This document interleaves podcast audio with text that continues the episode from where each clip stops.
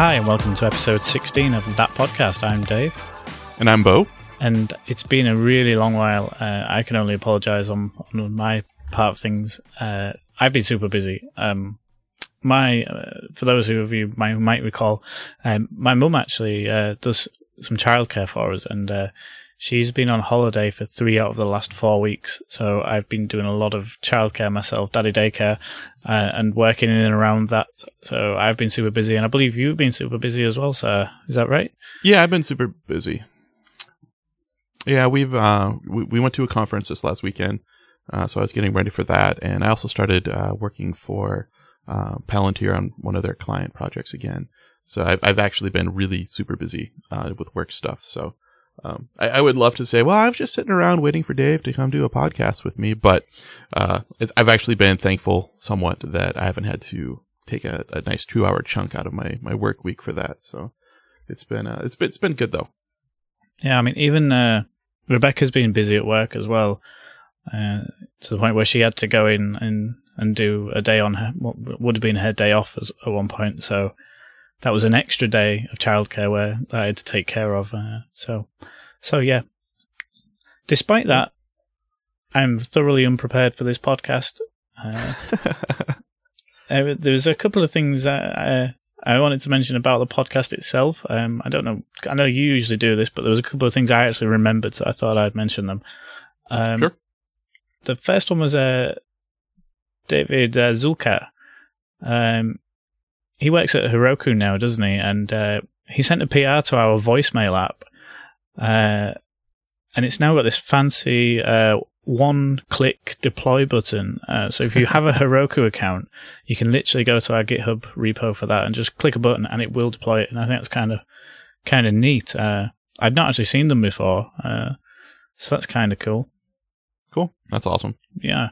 Uh, and the other thing was um, we got a mention on uh, the PHP Town Hall podcast. Uh, it was only a very brief mention. Um, I think uh, I I think Phil half at some point. I think we meant. I think it was me who said it. I'm not. Gonna, I'm not going to lie. I think I said something about uh, them deprecating PSR zero uh, to try and look busy, and uh, that, that really stuck with Phil. And he uh, and he mentioned uh, he said hi Beau and Dave after mentioning that on one of his uh, episodes. I think it was two or three episodes back now. They're way busier. They they can't be as busy as we are. So uh, Yeah, yeah. I, I think that uh, I think he has a post about the the the the ridiculous things that people said uh, in 2014, and I'm pretty sure we're on that list. oh, we made it onto that. Oh, well, Yeah, we made it on that list too. So yeah. Uh, thank you, Phil, for listening. I, I, I think that I remember him listening to that on the airplane. Like he'd made a point of like tweeting that he was going to listen to that episode on on the plane, and when he landed, he he talked about how he just bust out laughing and uh, made a scene uh, to all the people around him who didn't know what he was listening to, and he just started laughing. So yeah. Oh well, we, appreciate that, Phil. yeah. I, I think he'll be glad to be uh, hearing himself back on the show anyway because he he he, uh, he tweeted me and said he he noticed that we hadn't mentioned him for a couple of episodes or something. Uh, I, I think at one point he got mentioned in three or four episodes on the bounce, so he was uh, Nice. just wondered if we'd forgotten about him, but we haven't forgotten. And in fact, No. I, in fact, I did have a note to uh, mention uh, something pretty cool he did. He um one of his blog posts he wrote a meet the league blog post. Uh, Mhm. And I thought it was really cool. Um, I mentioned some time ago that Taylor Otwell wrote a post, uh, a blog post, just mentioning a few of the people who inspire him and stuff. And it was, Yeah. it was, uh, it, I thought it was a good post at the time. And I thought, as a community, we could do with a few more of those kind of posts. Mhm. Uh, and this one from Phil was really good. It was basically ran down a few of the uh, PHP League uh, members, saying a little bit about them, and it was pretty cool. And I remember, I also remember that you put out a similar post a week later, but Mhm. to be fair to you, you had written that about a, mo- about a month before and just and uh, and held it back. So uh, yeah. there was no copying Yeah. involved. I, I remember messaging you saying, ah, that's that's a lot like my post. Now I'm going to put that in a week, and everyone's going to think everyone's jumping on this bandwagon. But it's all good. I know that you know who knows how long ago Phil had written that, and it doesn't really matter. Nobody's copying anybody. Anytime we do something good for the community or for the better of the community, I think that's good. So uh, that's, Yeah. it was really cool to see that he put that out there. Yeah, I think so. Um, you see, I mean, I think in general we see a lot of uh, nice tweets about our. Uh, I wouldn't say colleagues, but people in the people in our community. We, you know, but, but Mhm. tweets don't. They get washed away, don't they? Really quickly. But Yeah. a blog post or, I suppose it, on podcasts uh, are pretty good as Mhm. well. But uh, it means a little Yeah. bit something. A little more, more I think. Uh, longevity. It's a bit more of a permanent record. So I have some podcast related news as well. Um, I found a new service that I signed us up for. Um, it's my podcast reviews. Okay. Um, and what it does is it goes to all of those region specific podcast uh, review sites on you uh, on iTunes Oh yeah. and aggregates them. So I found a new one, which I'm pretty sure it was new. I don't recall seeing it. It was actually a rather lengthy, really nice review from Mark Railton, which I know we've mentioned him several times on the podcast. Um, but yeah, it was a, a pretty nice review. So we appreciate that, Mark. so which um, which iTunes will that be on? Because he's in he lives in Dubai right now. I think doesn't You he? know, I don't know if it actually told me. Yeah. Um, or I, did, I, I think I kind of wanted to look, but I didn't see anything jump out at me. So I think he's Irish, or Mhm. or at least lived in Ireland, and then moved out to Dubai with his uh, his wife's uh, uh, work. Took them out there. Uh, but yeah, I just wondered. yeah, so that was kind of cool. Um, and I wanted to mention reviews because I would love to get more reviews. It really helps us a lot so that other people can know what we talk about and that other people enjoy listening to us. So if anyone's out there and you like what you hear, definitely leave us a review. It would really help us out a lot.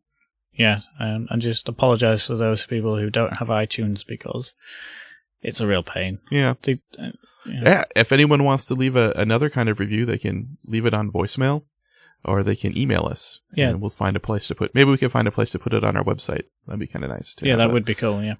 Non iTunes review section. So, uh, we were also in PHP Jeopardy, which I'd heard about before. Uh, but when I was in PHP Benelux, I actually saw our Jeopardy card. So I took a picture of it. Nice. Uh, because, uh, it was, uh, I think it was two PHPs and a podcast or something like that. And yeah, so I, I got a picture of us projected on a big wall, our, our little, uh, avatar picture. So that was pretty cool. So thank you, Jeremy Mikola, for, uh, helping add us to the enjoyment of PHP Jeopardy. That was pretty awesome. Um, we got a comment from, I think it was our, uh, our last December post, our last December podcast from Brendan Mueller. Uh, he mentioned the shout out that we had for Dave Ramsey's book. And he mentioned that Luke Stokes used to work for Dave Ramsey. Did you know that? No, I didn't know that, but I do. I have spoke to Luke about. If I haven't spoke to Luke about the books in particular, I've seen him speaking about it either on Twitter Okay. to somebody or something. So I knew there was a connection, if it was the Mhm. most tiniest connection in that he'd read the books, but Right. I didn't know he used to work for them. Now, Yeah, so thank you for that that tip, Brandon. That was pretty awesome. Um, we also got a tweet from Christopher Moss uh, saying that he was really enjoying checking out our podcast. Uh, he listened to episodes one and episodes ten, so hopefully he's still listening and has listened to a few more episodes since then. yeah, I hope so. And uh, we should mention mention that we're sponsoring things now. Oh yeah, Uh, yeah, that's a good idea. Yeah. So we sponsored Midwest PHP, which had just happened, which I, I may talk about later. Or I may talk about it on our next episode. Uh, but we we're, we're sponsoring a couple of conferences, uh, including Midwest PHP.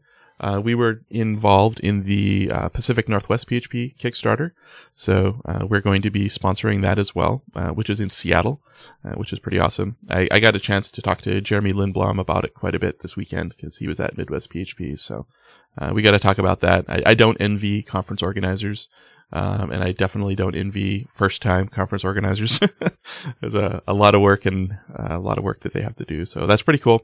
Uh, so we're sponsoring a couple of conferences, and we are also sponsoring Code Rabbi's Wisdom as a Service tour, which we haven't mentioned Code Rabbi in too much detail lately, but um, we are uh, helping support his world tour, and I've seen him at a bunch of the the stops now. I've seen him at Benelux.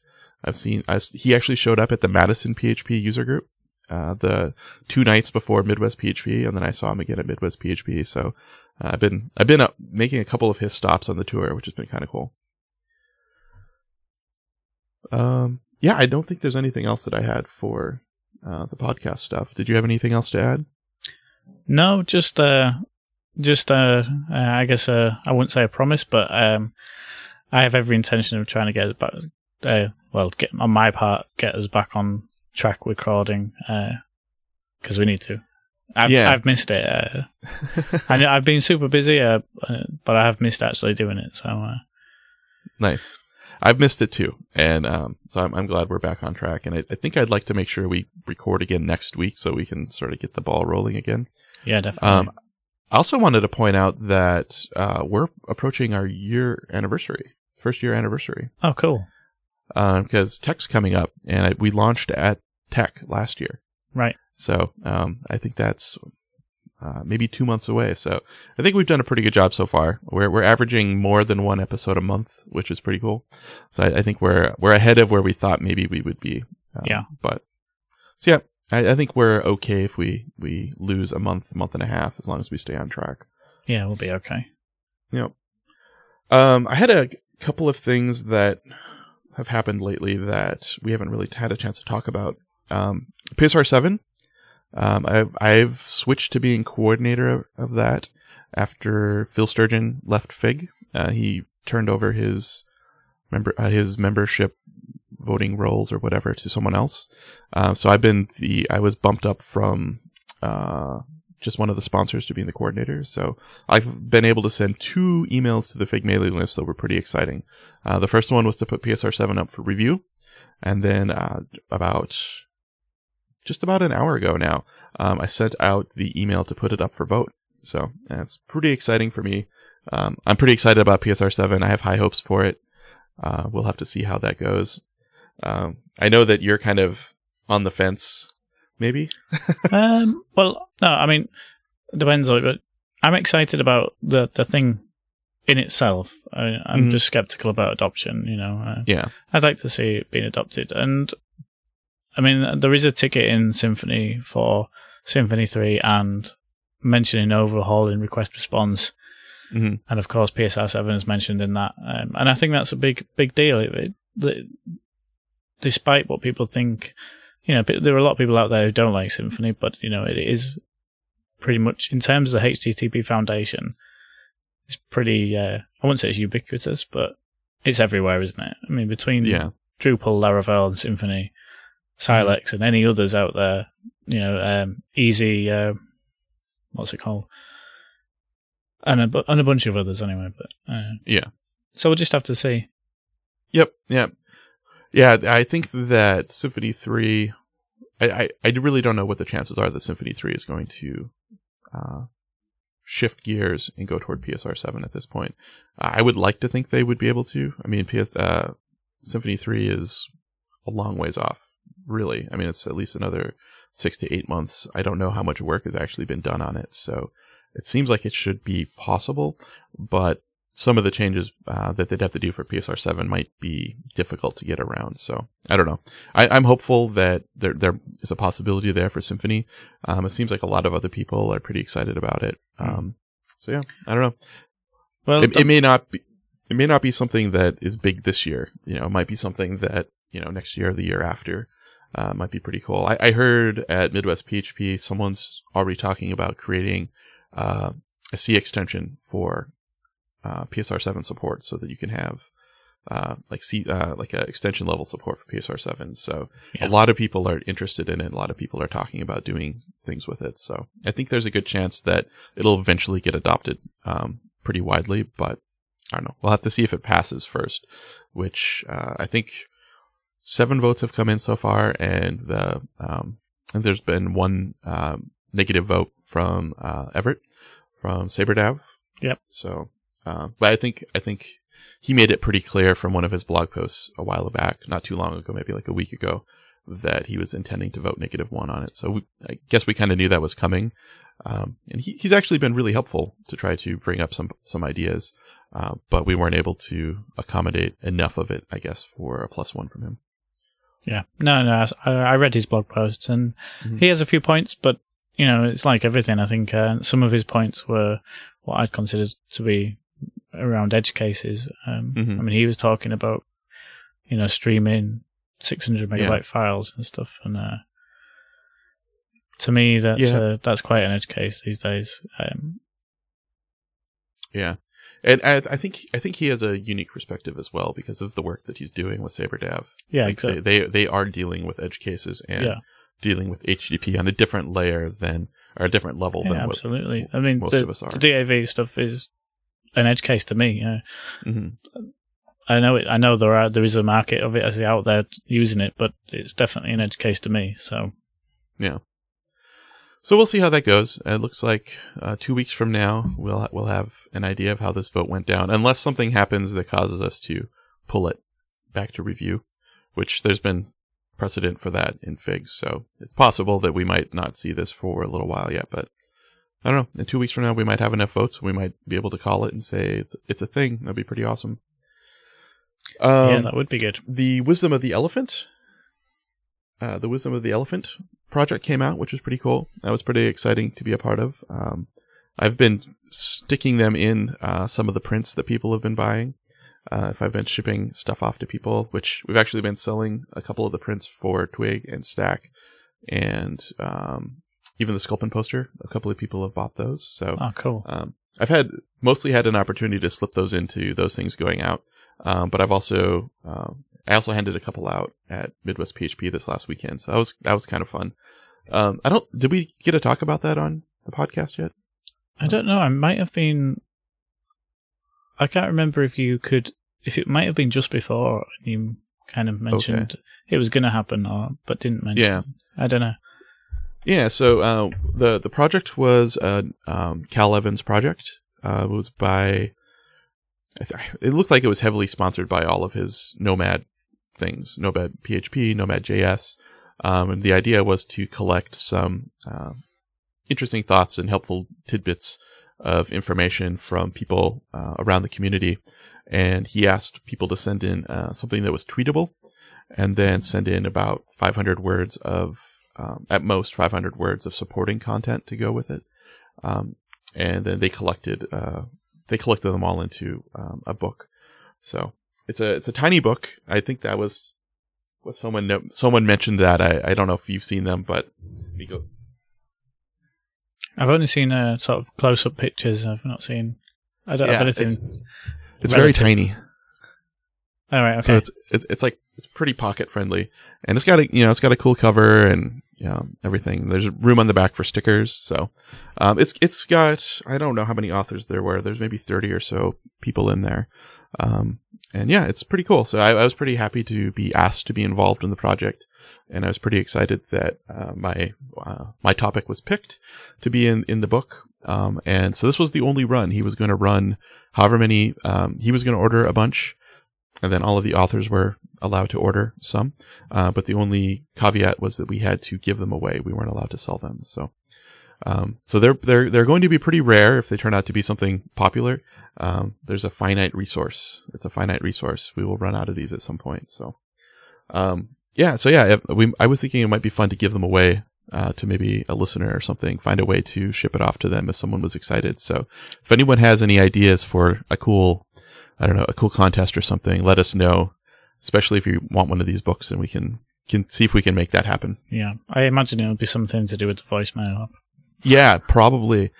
Most things tend to lead back to voicemail. Yeah. Um, and the the last thing that I had for just random things that I was involved in, um, was the Dev Book Club has kicked off again. Uh, Jeff Carouth is firing that back up. He actually has a new Sculpin based website uh, for Dev Book Club, and um, yeah, we're doing clean code. Uh, have you read Clean Code? Um, only referenced it. I have it Mm. within reach, and I occasionally reference it, but I haven't. I can't say I've read it back to back. Nice.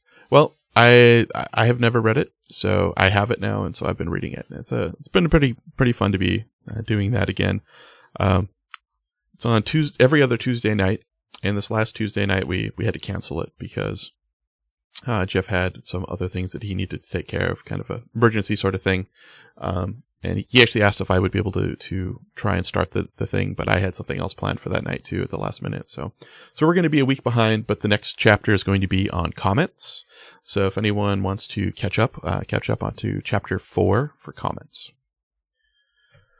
Um, I think that was all I had for the things in which I'm involved. Did you have any other topics that you wanted to talk about? Um, well, I mean, I, I did promise to uh, give updates on my goals for the year, and uh, I have fallen off the wagon completely in terms of uh, writing. I, I, got through January really well. I mentioned this that I had I had January planned out, uh, and then writing after that, I found, found it really difficult. I started, I maybe started about three or four posts, but couldn't actually get to finishing them. So I'm completely off the wagon with that. Um, losing weight, so I've probably only lost about two pounds since the end of January.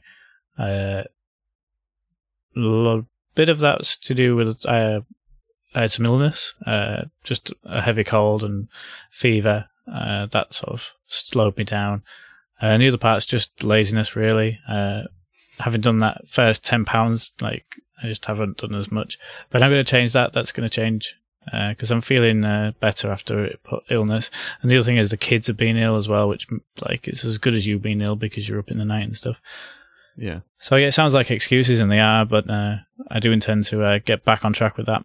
But the the one saving grace is that the budgeting thing. I am so glad I did that. It is such an easy thing to do, uh, and it is working so well. Uh, you know, I I, I can't recommend it enough if people don't do it. Try just setting a budget for things and see how you get on because every everything's going really well for us.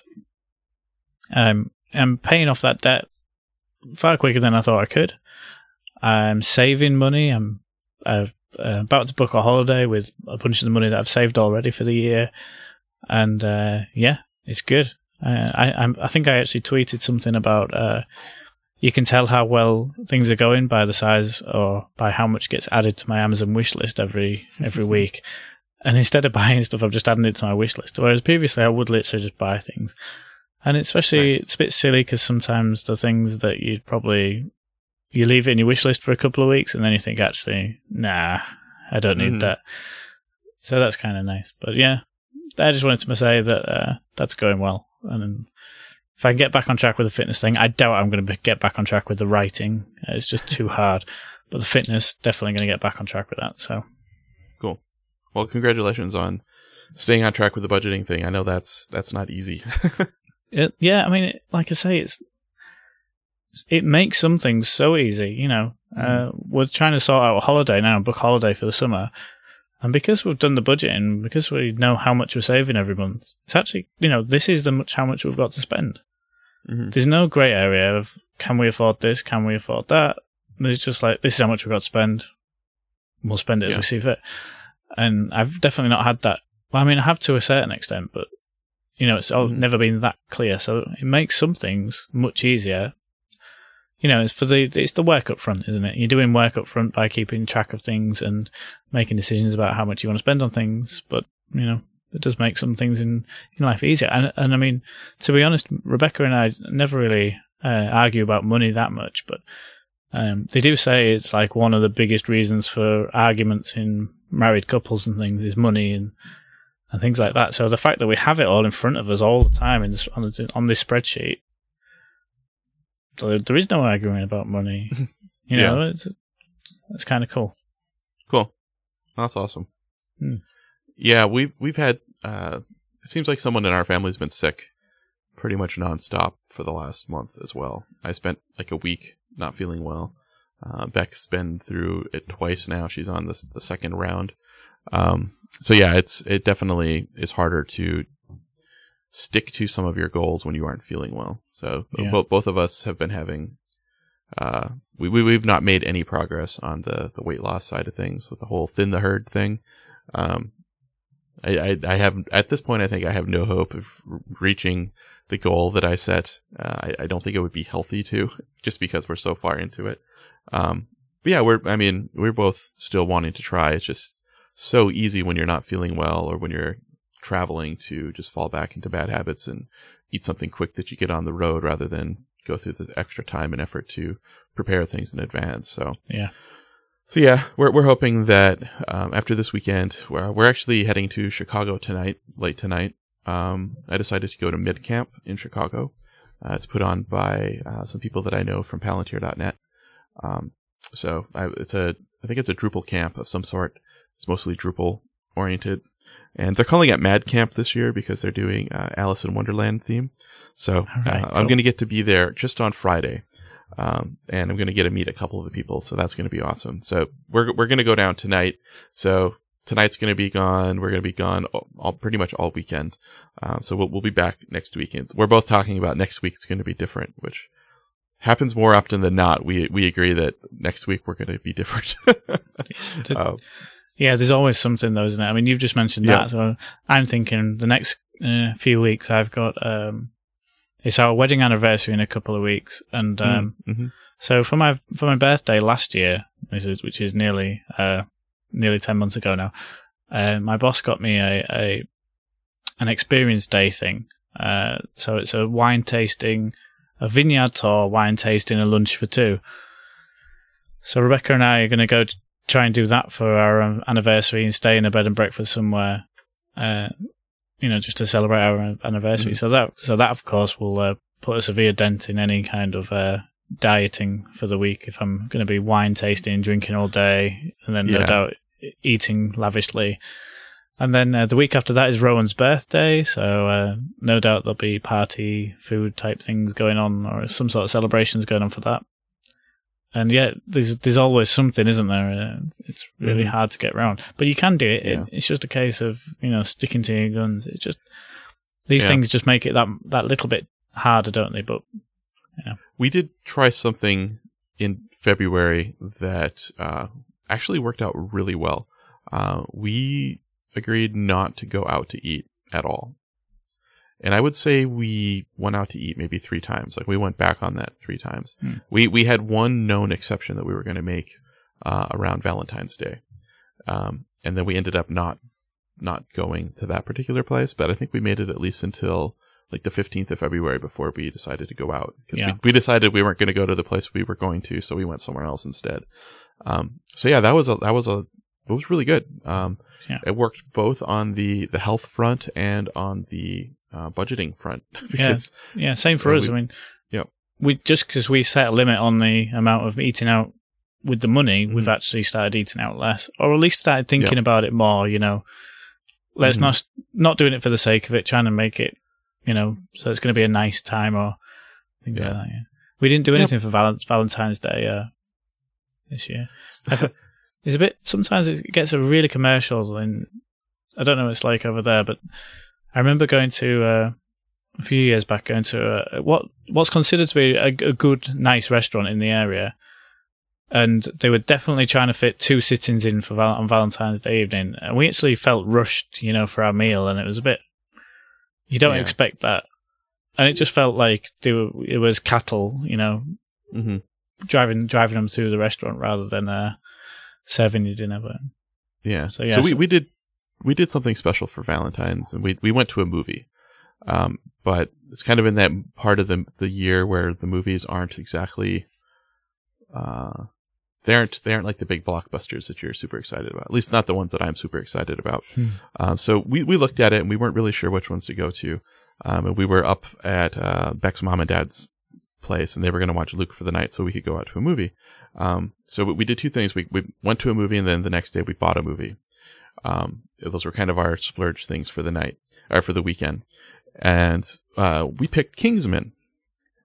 Uh, do you know anything about Kingsman? I've only seen the trailers. I haven't actually seen it, but uh, it looked quite good to me. Uh, It looked amazing. It Yeah. looked really fun. It looked really exciting. And um, of all the things I wanted, to, my my preference probably would have been Jupiter Ascending, and it's you know sci-fi and weird and you know Wachowskis. Yeah. It would have been completely ridiculous. And all of the reviews I've sort of seen around it tell me it would have been ridiculous. So I didn't push too hard to go to that one because I didn't want her, her to go and hate it. Um, she usually likes the stuff I like anyway, but you never know. Uh, so she wanted to go to Pink Kingsman. She looked at all the trailers and wanted to go to Kingsman. I'd seen the trailer. I'm like, yeah, that looks pretty good. We loved it. We loved the first half of it. Right. Maybe the first two thirds of it. yeah. And then it's like they switched directors. Like there was Right. like one scene that was so bloody and gory and off putting that it, I could, we, we couldn't believe it was happening. And it was just so bizarre. And then the rest of the movie was sort of like it just ramped up from there, just kept escalating to more absurdity. And um it was really bizarre. And I don't know if it's just that I'm getting older or what it is, but it I didn't understand what had just happened. and uh afterwards I heard someone in the the lobby mention something about it being the same director as Kick-Ass. Did you watch that movie? Yeah, I've seen Kick-Ass, yeah. Yeah. That sort of made sense to me at that point because I, I remember thinking that movie sort of had a certain feel about it, like the over the top Yeah. violence and whatnot. Um, this just seemed like it was like the next level, but that made sense to me. Then it's like, okay, well, that makes sense. But I don't know who was in charge of the first half of that movie because it was really good. We really liked it. And, um, I don't know. It was really weird. We both had the same experience. Uh, we both said that, that we couldn't remember seeing Samuel L. Jackson playing a good guy ever. Like we couldn't remember any time. Uh, which brings us to the movie we watched the next night. We, um, we've been watching Agents of S.H.I.E.L.D. Yep. Have you seen that? Yeah. Uh, no, Um, so- sorry. I haven't seen the TV series. I just know of it. Okay, so so we we started watching the TV series and we've been really enjoying it. And I'd heard that uh, part of the this show played into uh, the newest Captain America movie and the newest Thor. And we'd seen the newest Thor, um, and I knew there were some big like spoilers and things that were coming up uh, that were going to happen in the Captain America movie. That I wanted to watch the movie before it was given away on the series. Uh, so I made a special point to go get it. And as soon as we put it in, we're like, oh yeah, Samuel Jackson does play a good guy. so we were watching another movie the next night with the same same guy playing a good guy who we could never like we're, we never see him as a good guy. Um, like, oh yeah, actually he's been a good guy in a lot of these movies we've watched. Um, and the plot was the same. The movie, like, it could have been the same movie. It was so bizarre. It was executed completely differently, but the the plot and the overall story, it was just really uh, we were both just shocked that we had seen two movies that were almost identical two nights apart, and like it, they even had the same uh, same same actor in them. so uh, we really enjoyed the new Captain America movie. Uh, that was a lot of fun. The, is it the Winter Soldier? Winter Soldier. Yep, the Winter Soldier. Yep. Um, so yeah, it, I, I had this on my personal list of things to talk about that I thought was no longer relevant, but since we brought up Valentine's, I was like, you know what? Yeah, that that Yeah, no. To be honest, I, I've had a bit of a movie renaissance recently. Um, Hmm. I was I was movie crazy when I was younger. Um, you know when like when DVD came to market, I was like one of the first people out of my friends. It was me and my best friend Rich. We got DVD players, and like literally no one else had them. And and we got surround sound systems, and no one else had them. You know, it was like yeah, I mean, cause especially because we were young kids, we so we were uh, teenagers, you know, so Mhm. we didn't have loads of money either. Uh, and I started record, uh, collecting DVDs, and and then for some at some point, I just went off the boil. Um, I still watch the occasional, occasional movie, but I mean, I imagine family made a big difference. Uh, but yeah, I just I still enjoyed movies, but I just didn't seem to get a chance to. I, I spent more time watching TV series, you know, Mhm. where you can do one or two episodes in a night. You can do one episode. You can do four episodes if you want. and, You know. Um, yeah, but I've I've started uh, started watching again. What I've what I've ended up doing is actually watching them in parts. I uh, watch them, you know, maybe an hour. Especially, I mean, I've watched uh, the the last Hobbit movie recently. And you know that's three three hours or whatever. So I was I'm not not going to get a chance to sit down and watch that, you know, all in one go. Uh, hmm but yeah, so I no, I I actually enjoy a bit of movie talk. So uh, anytime you want to bring up movies and uh, let me know what you've seen because uh, I'm all good. Sure. In fact, uh, um, we're trying to sort of uh, start to do a regular guys' night with me, and- me and my buddies because uh, we don't see each other often. We pretty much all of us have got families now, and you know, getting together is quite difficult. Uh, we got together for a few beers and a curry uh, three, four weeks ago, and uh, I think the guys are trying to organise something now. Have you seen uh, Machete, the the film? no. Uh, so, so the, I- honestly, when I when I saw the trailer for that, I, I assumed it was a joke. it is a joke. That's the, that's the good thing about it. Yeah. if you didn't like the gore and the blood and stuff in uh, Kingsman, then you probably won't like Machete. But anyway, uh, we're having a Machete night, uh, so that's just going to go in a in a week or two. We're just going to go around to uh, Rich, the same my best friend, uh, his Hmm. house, and uh, people take beers. We'll no doubt get uh, pizza takeaway and uh, watch Yeah. uh, watch the machete films. I was actually wondering if I could get some uh, costumes before uh, I just turn up on the night in costume. We'll see. Yeah. Well, I, so I think that there's there's a difference between going to watch something like Machete, where you know what to expect, yeah, true. Yeah, um, versus seeing a movie and all of a sudden in the middle it turns into Machete, and you weren't really expecting it, you didn't see it coming, and yeah, that that's that's the only. I mean, you know, I, I like going to watch. I, I like watching some of those movies sometimes, um, and but I have to be in the right mood and I have to expect it. Um, so I, I don't know. If, I don't see. I don't know if I would ever try to have Beck watch Machete. Like I would. I would just know up front that that's probably not something. Yeah, that we I- would do. I, Rebecca wouldn't watch it. I don't think. Yeah. Yeah, cool. But that sounds awesome that you guys are are planning uh, like movie get-togethers. That's pretty awesome. yeah. Trying to do a regular guys' night is what we're trying to do. So uh, cool. Um, so I had a couple of other sections here. Uh, I wanted to talk about some Sculpin sites that have gone up that were kind of cool. go for it. Um, uh, Adam Brett is uh, Six Sad Day on Twitter. Uh, this is the person who actually wrote the blog post that everyone keeps looking at to figure out how to do Sculpin themes. Uh, so I actually reached out to him and um, just said, "Hey, I think it's awesome you're doing that." And he said, "If you like that, check out these other things."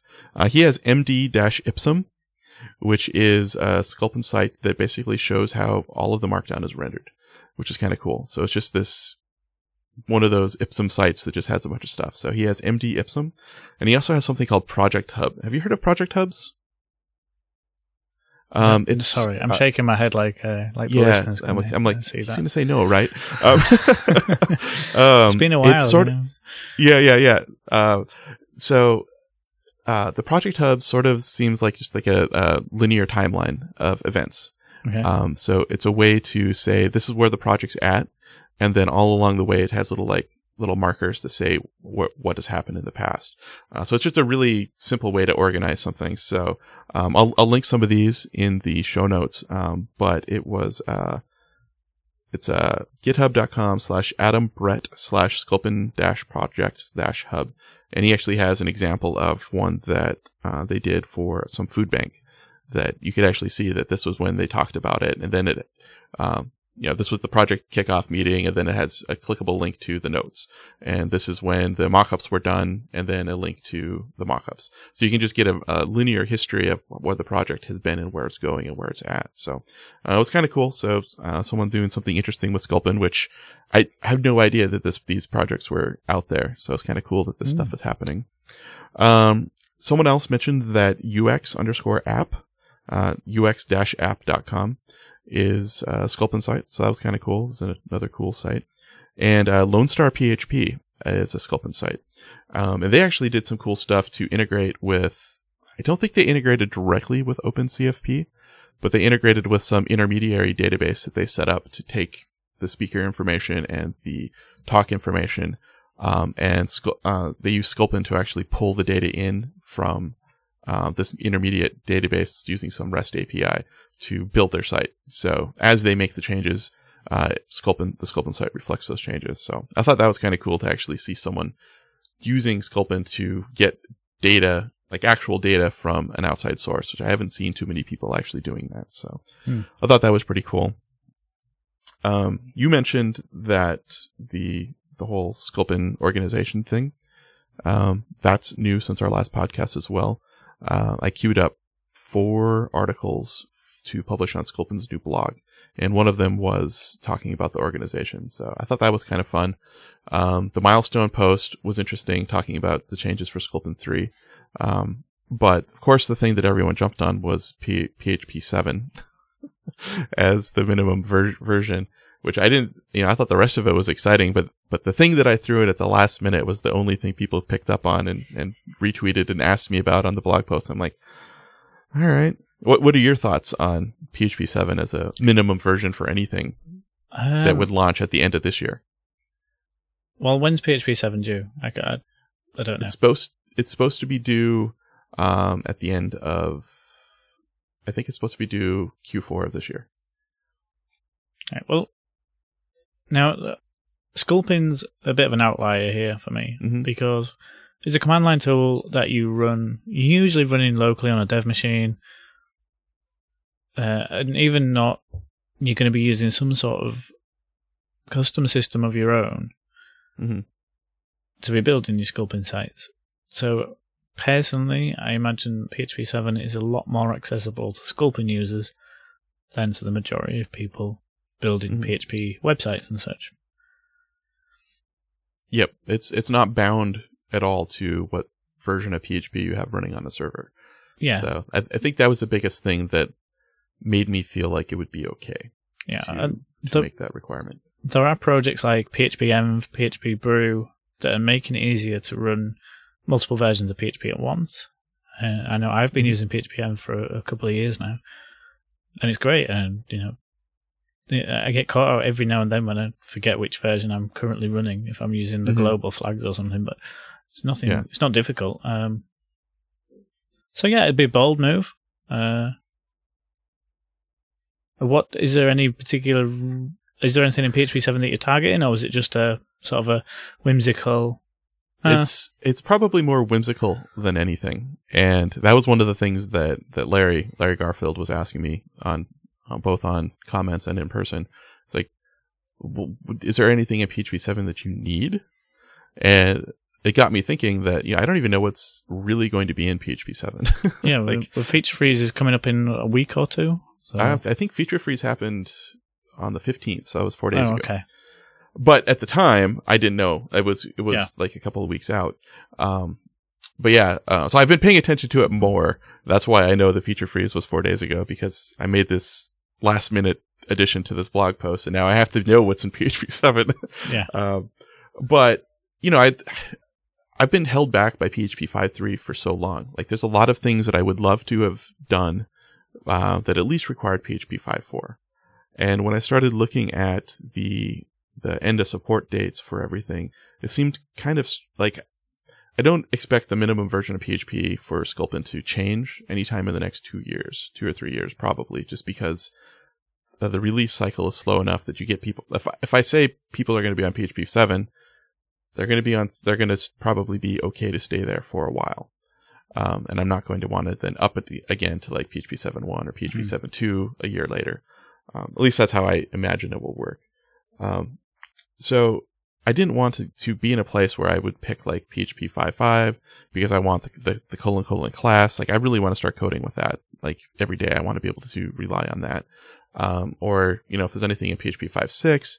And as I started looking, I just realized, why don't I just do PHP 7? If that's going to be the new stable thing when Sculpin 3 launches, I might as well use that and set people up for a longer period of time. Um, and as you know, there isn't anything in there that I need right now. Um, but p- other people write code and other people are going to start writing code that requires PHP 7. And that code isn't going to be able to be used by Sculpin directly if I have a, a lower target version.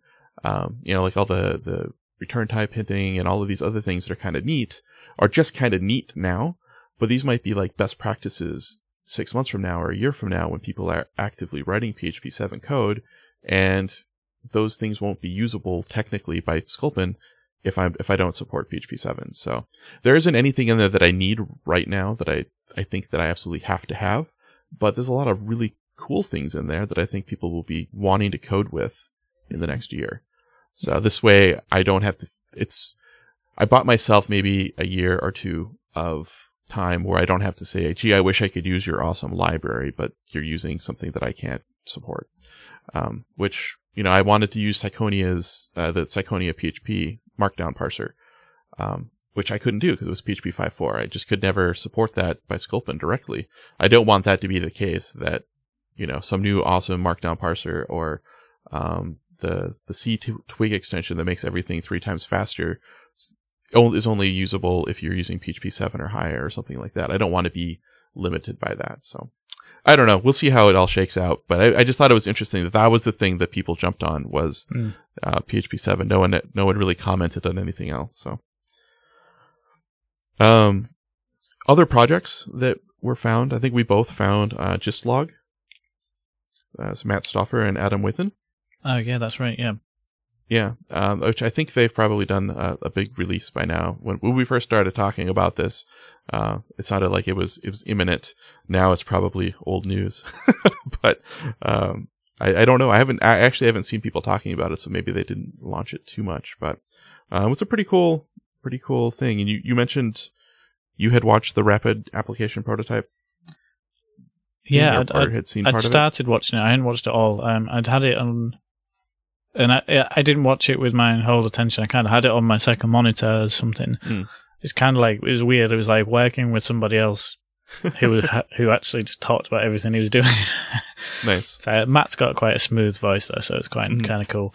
Um, but yeah, he's um, I think he put the first hour and a half on YouTube um, of him developing the app literally from scratch. He talks about, and it's a, it it's kind of uh, it's kind of nice in a way because it, it's totally unedited. So mm-hmm. he does a couple of silly things uh, where he's you know not quite paying attention or not thinking straight. Uh, the kind of things we all do, uh, right? You know, but he's uh, putting out putting himself out there and uh, showing it mm-hmm.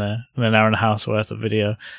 so if anyone doesn't know, Gistlog it was um is a is a little idea for him to run a blog, wasn't it? And basically. Mm-hmm. Um, it's it takes a gist and take makes it into a nice looking page, doesn't it? Uh, like makes it look like a blog post, and mm-hmm. then he's moving towards trying to make it so that you can uh, add a bunch of uh, gist, and it actually you know forms an index of your blog post and stuff like that. So the idea being that you write your blog post in Markdown instead of saving it in uh, like your directory in Sculpin like you would, and then generating your site manually. He's just banging it in just uh, in a GitHub's gist, and then diverting it over to be parsed and rendered by uh, gistlog.co. So. Yeah, one of the the first things that I noticed for usability was that I I got into the habit of just going to my gist and then like highlighting the let's see it would be the uh dot co or whatever. And I basically I was just like modifying the URL in place, and we keep coming back with 404 until I like copied and pasted the URL in again. Um, and it's because uh, just as HTTPS. so whenever I would modify the URL, like it would come up with not found. So um, that was one of my contributions. Uh, not that it was a major contribution. I think they were going to do it anyway, but I pushed that ahead, and um, it's now uh, it now has its own SSL certificate.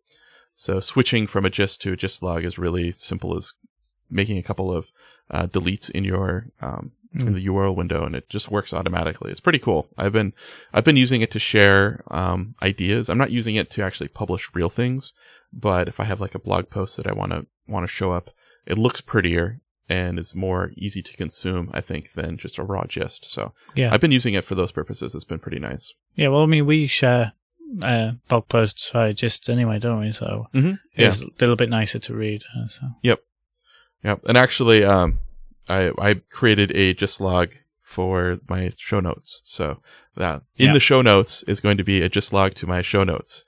That's kind of cool. That is in gist log. So uh, if anyone wants to see what these look like, it's pretty cool. So uh, yeah. so that was there. Um, there's also uh, Ian Littman uh, published something called Business Days, and it was interesting. I'd actually paid attention to his tweet like a night or two before, where he I don't remember, I don't remember exactly what he said. It was something along the lines of he was enjoying uh, moving from front end to just doing pure API design, or just the fact that he was enjoying API design. And I, would actually retweeted it or started it um, as being an interesting comment. It's cool when people discover that they like to to work on building the APIs. I think you actually have a, a blog post about that, like just building the API in your test suites and not actually writing any code, but exploring the API. Well, yeah, one of my blog posts uh, was about using interfaces to write the API, mm-hmm. and that's literally all I I wrote. Uh, yeah, and this was just um, so me and uh, Daniel, uh, Daniel we got together through the PHP mentoring thing. Although I keep saying that it's not really a mentoring thing anymore. It's we're just partners, and we just uh, basically we pair program. We, we we we try and have one meetup every week, half an hour uh, call, and we usually sort of do. We either pair program for half an hour, or we just have a chat about how things are going, our jobs and things. Mm-hmm. And when we pair program, we work on uh, a testable library. Now, it was going to be uh, a, a, future version of Mockery, but we've actually moved off into its own repository now, just so we can start utilizing uh, pull requests and things a bit more mm-hmm. Uh, freely, rather than polluting, uh, you know, with with our hypothetical stuff. Yeah. So anyway, so when we were working on the interface for it, we actually, uh, sorry, the API, we actually, we literally only wrote interfaces and it made it really interesting, particularly for the, the kind of library Mockery is because you're building up, um, it's a, you're building, we're building a, a domain specific language effectively and using interfaces for that is what I wrote about in the blog post. And, uh, mm. I mean, my blog post is actually just sort of almost commentary on how I found it, how I found uh, trying it out based on mm-hmm. uh, it's actually a paper by uh, Nat Pryce and Steve Freeman, I think, uh, the guys who wrote uh, Growing Object Oriented Software Guided by Test.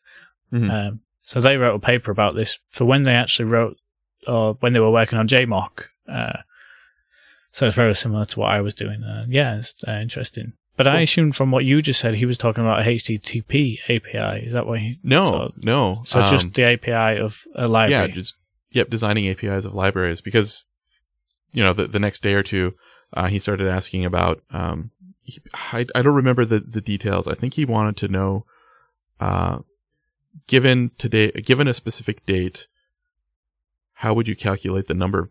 Uh, how would you calculate the date of uh, X number of business days out? Um, so there were a, a, couple of libraries that he was looking at. I think there's something called Peridot or Peridot. Um, I think it was a, a, a league library that uh, sort of does something similar, like does date related, like peri- uh, things that happen periodically, uh, sort of stuff. Uh, but he he was um, working through this API, like kind of in the public on Twitter, like this is what I want to do, and then like he would come back five minutes later with, okay, well I changed it like this, and it turned out to be really cool. So he actually has a library on this now, and I kind of thought the the API looked pretty nice. And I know that I enjoy coming with with APIs that when you look at them they make sense, and it's just like yeah. the way that he had done it was actually pretty slick. I thought it was pretty good, so um, I wanted to share that.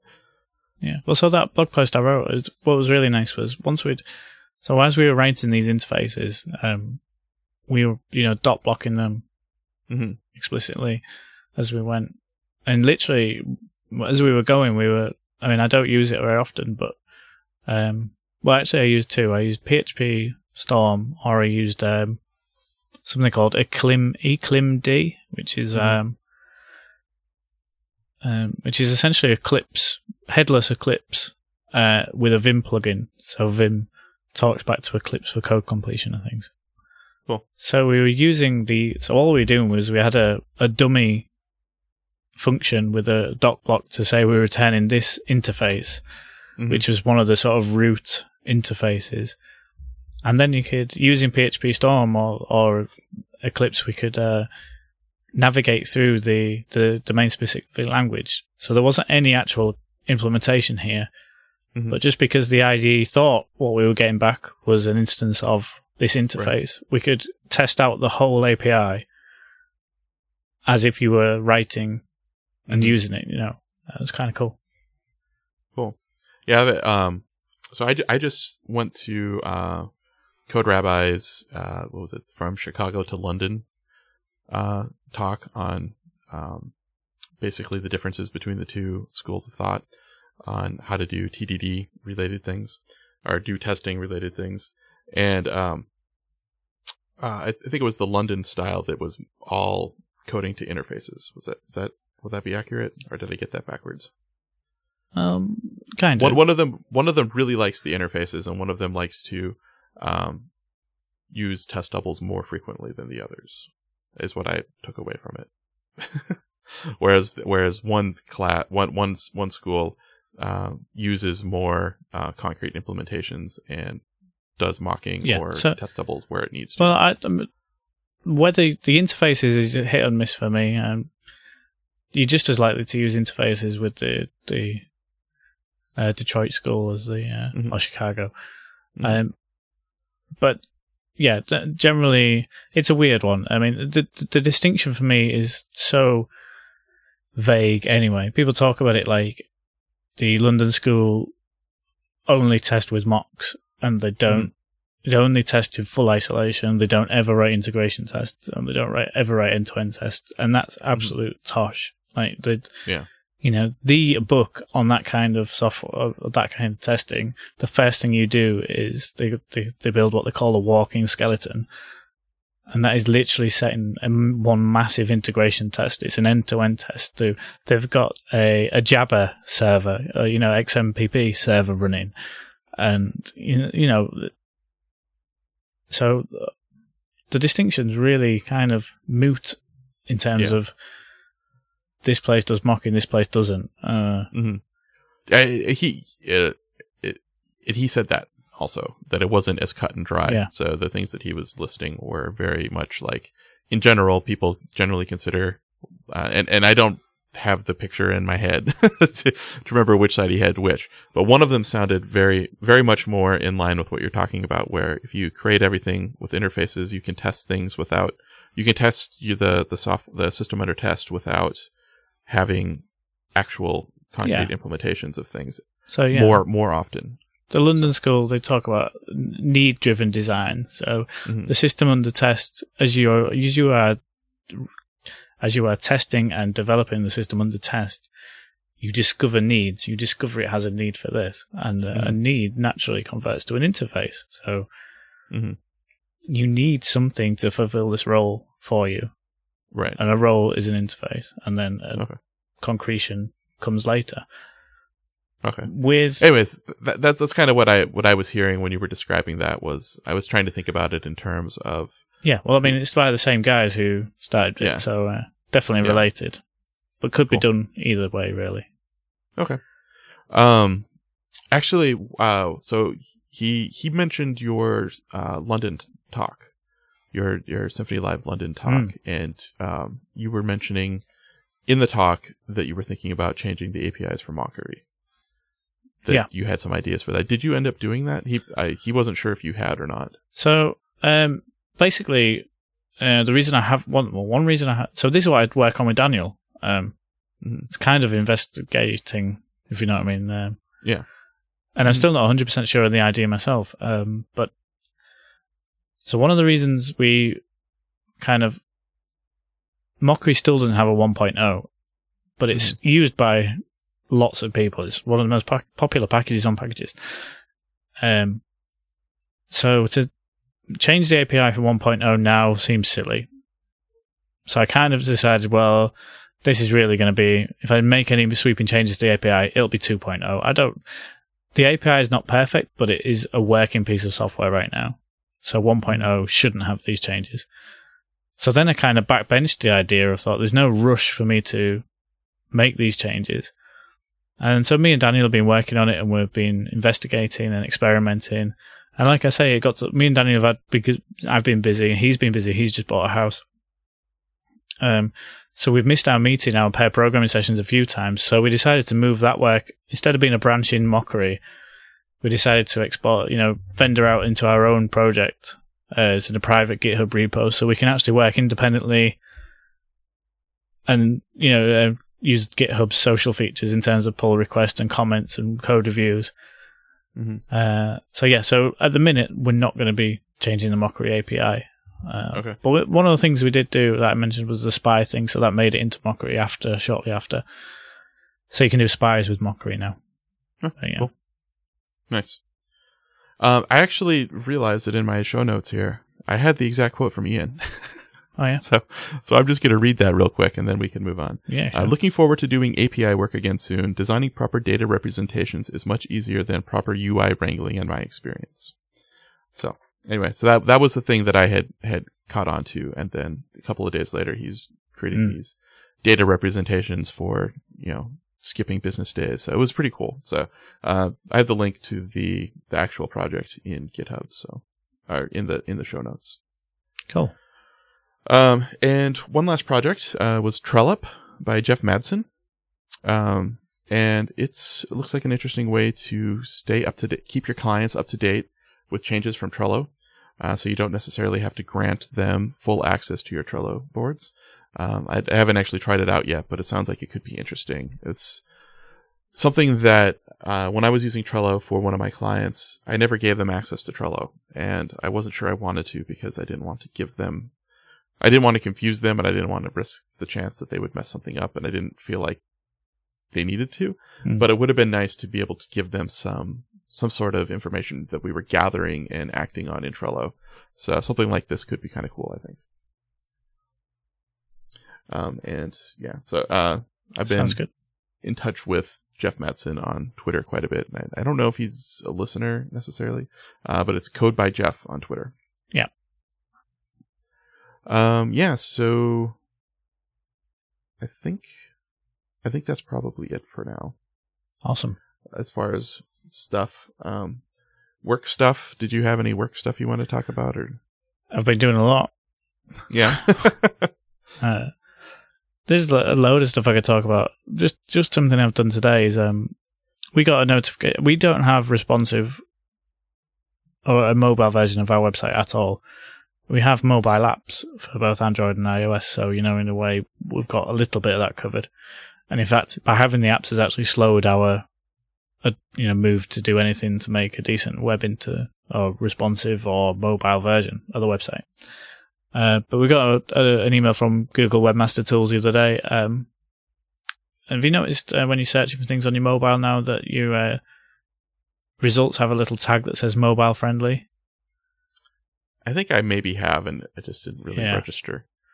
So I mean that's been going for a while now, but I mean the, this email insinuates that not only will we not have the mobile friendly tag on, but we will start to move down the rankings Hmm. for searches for searches on mobile devices, which of course is bad. Um, Yeah. so I started looking at that today because I don't know a lot about it. I under no no I take that back. I understand the media queries and stuff. I understand the technical side of it, but I don't actually know much about the whole process. You know, so when we used to when people used to design for the desktop, right? Mhm. The design could happen by you know with a graphics designer with Photoshop, and then it would go to a, a HTML, CSS, a front guy, front end guy who could slice and dice that and turn it into you know responsible markup with good CSS and things like that. But it's kind of like I'm not sure how that works now. You know, in terms of because obviously the designer has to design maybe two or three versions of the same page, and so you almost have to go through the user experience side of things three times. You know, this is the experience on desktop, and this is the experience on mobile. It's you kind of have to have the same widgets or the same subset of widgets because it's you know responsive based on the styles, but it is a different experience. So you know, I'm not I'm not seeing much coverage on that in terms of learning about that kind of thing. Or I said, I don't. Maybe I'm overthinking it. Maybe there isn't much to to learn about. But do you see what I mean? Um, Yeah. You know, so Yeah, say your nav- your navigation is completely different on desktop to mobile, but it's essentially going to be the same markup or with responsive web design anyway. Uh, hmm so yeah, I don't know. So I, I need to learn. yeah, it's a it's a complicated thing. I wouldn't say that I'm super good at it. I've I've done a lot of websites at this point, um, like actual like front end stuff. Because try as though I might, I still end up being the person doing that for a lot of my Hmm. my things, whether it be the Sculpin site or that podcast site or my Yeah. personal websites. Um, so yeah, it, it's um, it's definitely not an easy thing to do, and I think that the the thing that I find easiest when I'm working with someone is to not give them the impression that they're going to get a pixel perfect design anymore. Yeah. You aren't going to hand me a Photoshop file and it's going to be exact. I will take that and figure out how that translates to these other states. I These- they have what they Infinite want it to amount of like. devices, yeah. what's that? So how it translates to the infinite amount of devices that are available. Yeah. Yep. Um, basically, you need to look at it and say, okay, well, with these elements, we need to be able to make them movable. We need to be able to make them flexible and fluid. And um, yeah, it's it. It can be really easy if you're working with someone who understands that up front. Um, it's a lot harder if someone doesn't understand that and they want to be very strict about what it is that they want it to Yeah. look like at, at these different states. So, um, yeah, I mean, I know there's a lot of people doing a lot of different work on that, and it still drives me crazy when people redirect me to a mobile website. Yeah, like I if I click on a link and then it redirects to m dot whatever, and it's like, well, you aren't even on the right page. You Yeah. just redirected me to your mobile homepage. Now it's pointless. So Yeah. it does make sense, but some you sometimes it does come at the expense of being able to have the mobile experience look exactly like you want it to on mobile. Yeah. So speaking further on that, um, sort of in the, the, the programming side of things, we have at, at least know of books on the subject of working with legacy code, and um, Mhm. I would love to know if people have any resources on working with legacy CSS, uh, because I have, you know, our our site's six to s- yeah, at least six years old, going on seven years old now, and there is, you know, the CSS is some of it, the original stuff is still there, you know, and it that stuff has moved significantly, you know, in terms of the people have like uh, ways of working, like SMACSS and oh CSS, and then there's tooling like Less and Sass, however you pronounce that, and yeah, I'd, I, I those technologies, oh yeah, they look fantastic, you know, uh, and all those ways of working, but how do I, how the hell do I apply that to, you know, thousands of lines of markup and thousands of lines of existing CSS, some of which overrides the other, is some of it's not used, some of it's used more than it should be. Mm-hmm. Uh, and I, I imagine most of it's going to come down to tooling. Uh, and I imagine, uh, I imagine the first thing someone said is you need a style guide. You know, like you ever seen a site where sites have a page that has every single widget? Yep. On on one page. Mm-hmm. I imagine I could, that that's a great starting point. Uh, Yeah. something I should probably consider doing. At least you've got a visual, then you could eyeball and say, okay, so if I delete this, these 10 lines of CSS that I don't think are relevant, Mm-hmm. and you eyeball that page and everything looks okay. Yeah. It's, some, it's something, but yeah. I think that style guide that you're talking about is important, especially if you're talking about the um, the responsive web design. Um, is just have an idea of what these things are supposed to look like, like a general idea of what kind Mm. of guidelines you have for what a header looks like and for what this widget looks like, and then ha- if if it makes sense, you know, say okay, well if this widget is uh, in constrained proportions, then it extends in this certain way, or you can cut out these certain pieces of it. Um, because as long as you have guidelines like that, it becomes a lot easier to put the page however you want it. And it also makes those widgets more reusable because you can use them in different places where, you know, before you might only be able to use it in one spot. And if you used it anywhere else, it wouldn't look right. Uh, now it has maybe a little more flexibility that you can move it around and put it in places that it wasn't originally intended and it looks right because it, it fits the, the criteria of why you, of what it should look like when you put it in, you know, a space that's too narrow or something. Yeah. But yeah, the the big CSS ball of mess. Um, I don't envy that at all. that's uh, that's not a fun one to be be involved in. Yeah. It's uh, just a. Uh, I mean, it's, my, it's as much my own fault as anyone. You know, I mean, I, I I shy away from it because I am most comfortable on the back end, as you as you know. I mean, I Yeah, my previous job, I spent five months just working on HTTP API, and it was lovely. Uh, you know, I, the few times I had uh, um, so Harry Roberts is quite a big in the CSS world, and uh, I think he came up with this thing called uh, I can't remember what he called it, but it was it was like an extra CSS file that just had the hacks in, hmm and you could, in that file you could put in hacks, and eventually they were had to be, you know, it's like accruing debt in one place, and eventually the idea was at some point you moved it back into the Mhm. actual CSS, the structured and the correct CSS. And I remember because he he was working there, and I remember, uh, you know, if I did any front end work, that's where I put my CSS. my CSS went in that file so that he could make it good at some point in the future. Yeah, and that's Nice. that's the kind. That's all of my CSS is like that. That hacks file, you know. Uh, yeah.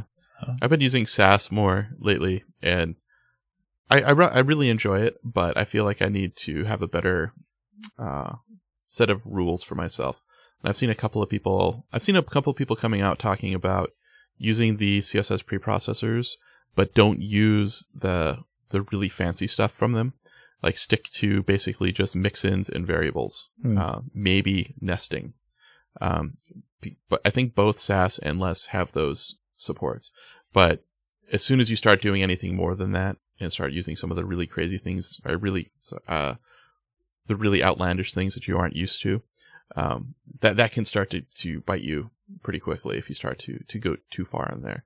But you know, it's still important to know the naming. Like, what should I name these things? Like, I don't know. I I, I feel like there's still a lot of work that is to be done to come up with good best practices for managing CSS for a project. It's Yeah. not as easy as some people make it out to be. I don't think. Uh, did you have more work things? Uh, I could talk about loads of stuff, I think, but it depends. Do you want to talk about our topic, or do you want to leave the topic to the next time? Um, we we we should maybe start switching to the topics. I think we both had that goal of we wanted to have a topic this time yeah, around. so let's do it. Okay, You start. I will start. So our topic is on HTTP 2.0. Yeah. And the first time I really paid attention to that um, it was actually, a, I think it was a tweet from Larry Garfield mentioned having read the spec from top to bottom.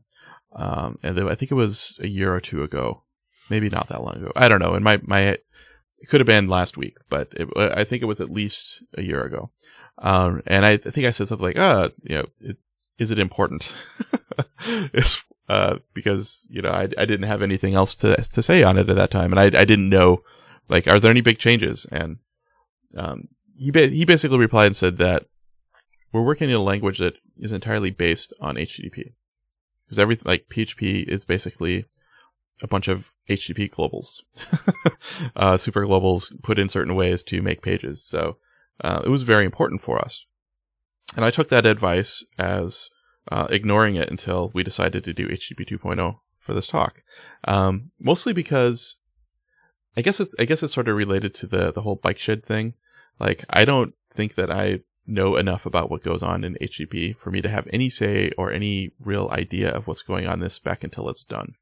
Hmm. Um, so now that it's done, it makes sense for me to start looking at it and figuring it out because I wasn't going to get involved before then. Yeah. And uh, does that make sense? Yeah, absolutely. I mean, uh, we should say we originally uh, scheduled to do this show. It was going to be the day that they either submitted to the IETF for the final review or the, they announced that it was done. You know. Yeah. Uh, obviously, we're a bit late now, but uh, but yeah, I, I've I've glan- I, I've done. I was less aware of it than you were. Uh, I mean, I was I knew of it, and I'd seen a couple of presentations. Uh, one of them, I, which I one of which I actually referenced coming preparing for the show. But yeah, I, I've been it's been off my radar for some time now. But it is quite interesting. Or I think so anyway. Yeah, so um, I, I basically based it off a, cou- my, my notes off a couple of articles that I read. So I wanted to get some high level opinions from people who were either involved or had looked at it in great deal. Um, and the biggest things that I was interested in was what's the difference? Yep. What are the biggest differences? And I think the thing that I took away that was the biggest difference that initial, like my initial reaction was, what? Um, is that it's going to be a binary protocol. Yeah. Um, and taking it as a binary protocol and saying it's backwards compatible with HTTP 1. Uh, 1.0 as far as like the rest of it is concerned. For it took me a little while of reading. I, I, like that did not make sense to me at all, and I sort of just had to let that go and read on before I came back to realize that that it's just that the the transport layer is the important part here. And as far as interpreting the HTTP headers and the bodies and everything, that's just that's the, the transport layer is an implementation detail. A, there's, And- they say the semantics are the same. Yeah. And, and I wasn't quite sure how that worked until I, I really looked at it as a separation between how the data gets here and how I'm going to interpret it as a programmer, like at, at the Yeah. level that I normally interpret HTTP. So it took me a little while to understand that and fully grasp that. But um, I thought it was pretty interesting that they were able to make that distinction between how you consume the messages and how the messages are actually transported, which I didn't think that those could be kept separate for some reason. Yeah, no. Um, uh, as far as I know, everything's staying the same. As, I mean, uh, as programmers, you know, I don't think we'll actually have as consumers of the libraries, we won't have any difference, Mhm.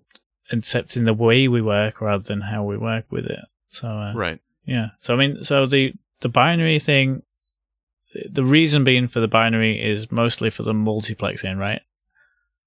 Is that right? Um. Yeah. I- Yeah, I, I think that was a big part of it was so that you could have multiple streams, Yeah. So or, that- or multiple streams of data, or multiple sets of data within one stream. Right. Okay. So, so it's, I mean, um, the, the thing I looked at was, I don't know, the thing I sort of looked at first was why, why do we need it? Mhm. Rather than what the differences are, why do we need it? And, um, Mhm. and I actually got, I, I kind of went down the rabbit hole a bit with that, uh, in learning some things that I probably should have known anyway, and some things that I probably might have known and forgotten about. So, uh, things Mhm. like, um, I think one thing I kept seeing was uh, that HTTP is naturally short and bursty, uh, whereas TCP was actually built for long-lived communication or long-lived flows of communication. So Mhm. it's kind of an abuse of the TCP protocol, the way HTTP works. Whereas obviously the move to HTTP2 will be using, rather than using several TCP connections, which is how one of the hacks we as developers have worked, got around the, the limits of HTTP 1.0, we'll be using one connection that will be multiplexing. So we'll be able to send multiple streams back and forth of different things at the same time. Um, and I thought that was pretty cool. Um, some uh, did you read anything about the uh, TCP slow TCP slow start? No. Right. So so one of the reasons, well, one of the things that slows us down as developers is these the front. So, so let's go backtrack a little bit more. So the front end of our websites is where performance is actually a, a hit now these days. So I saw a slide that showed some um, timings for various large websites, and um, it was something about the time taken to downloaded event or whatever it is on on the front end was um, 40, 14% was actually in the back end. 86% was actually on the front end. So that's 14% of the time was the server sending down that initial page. And then the rest, 86% of the time, was it loading the style sheets, the JavaScript, the, the images, and all this stuff. hmm So that's where it's uh, it costs us uh, basically. So one of the things we've done to get around that is to do you know we do parallel requests because we go to different domains, things like that. But um, even that doesn't work that well uh, because of latency. Latency is the killer. Like we all got faster broadband lines now, so we've all got faster top speeds, but actually latency hurts us more.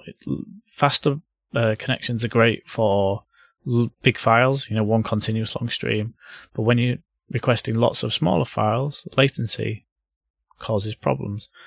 And I learned that one of the reasons why latency can be higher is because of this TCP slow start thing. It's not a bug, it's a feature to prevent congestion in the TCP protocol. It has what is called the slow start thing. And this starts off with, as the client, you send this, um, it's called a receive window to the server saying, uh, my buffer is this big. And the server says something along the lines of, okay, you can send me one packet. And you send it one, so you send it one packet. And then you have to wait for it to acknowledge it. But when it's, when it has acknowledged it, it sends you this thing's called the congestion window. So that one packet is the congestion window. Once you've acknowledged that one packet, the server kind of gives you a bit more trust. He says, okay, you can fire two packets at me this time before waiting for your acknowledgement. And if that works, and then next time it'll be four packets or wh- how, however it might increase. So the idea is that the, um, you, the, t- the protocol won't, or tries to prevent it sort of tests the network to see how well it's performing so as not to fire off multiple packets into a network that's congested. hmm So every time we open a new TCP connection, it has to go through this slow start thing. which is a feature, but obviously costs us in terms of latency because the round trip time is much slower at the beginning because it's only allowed to Hmm. send one or two packets per data. So I found that quite interesting. Hmm. Because we'll be switching to one connection with HTTP 2.0, this will be gone, and it's a much better use of TCP protocol. So I think that's kind of cool, and it leads to loads of other interesting stuff. Uh, or I found it interesting.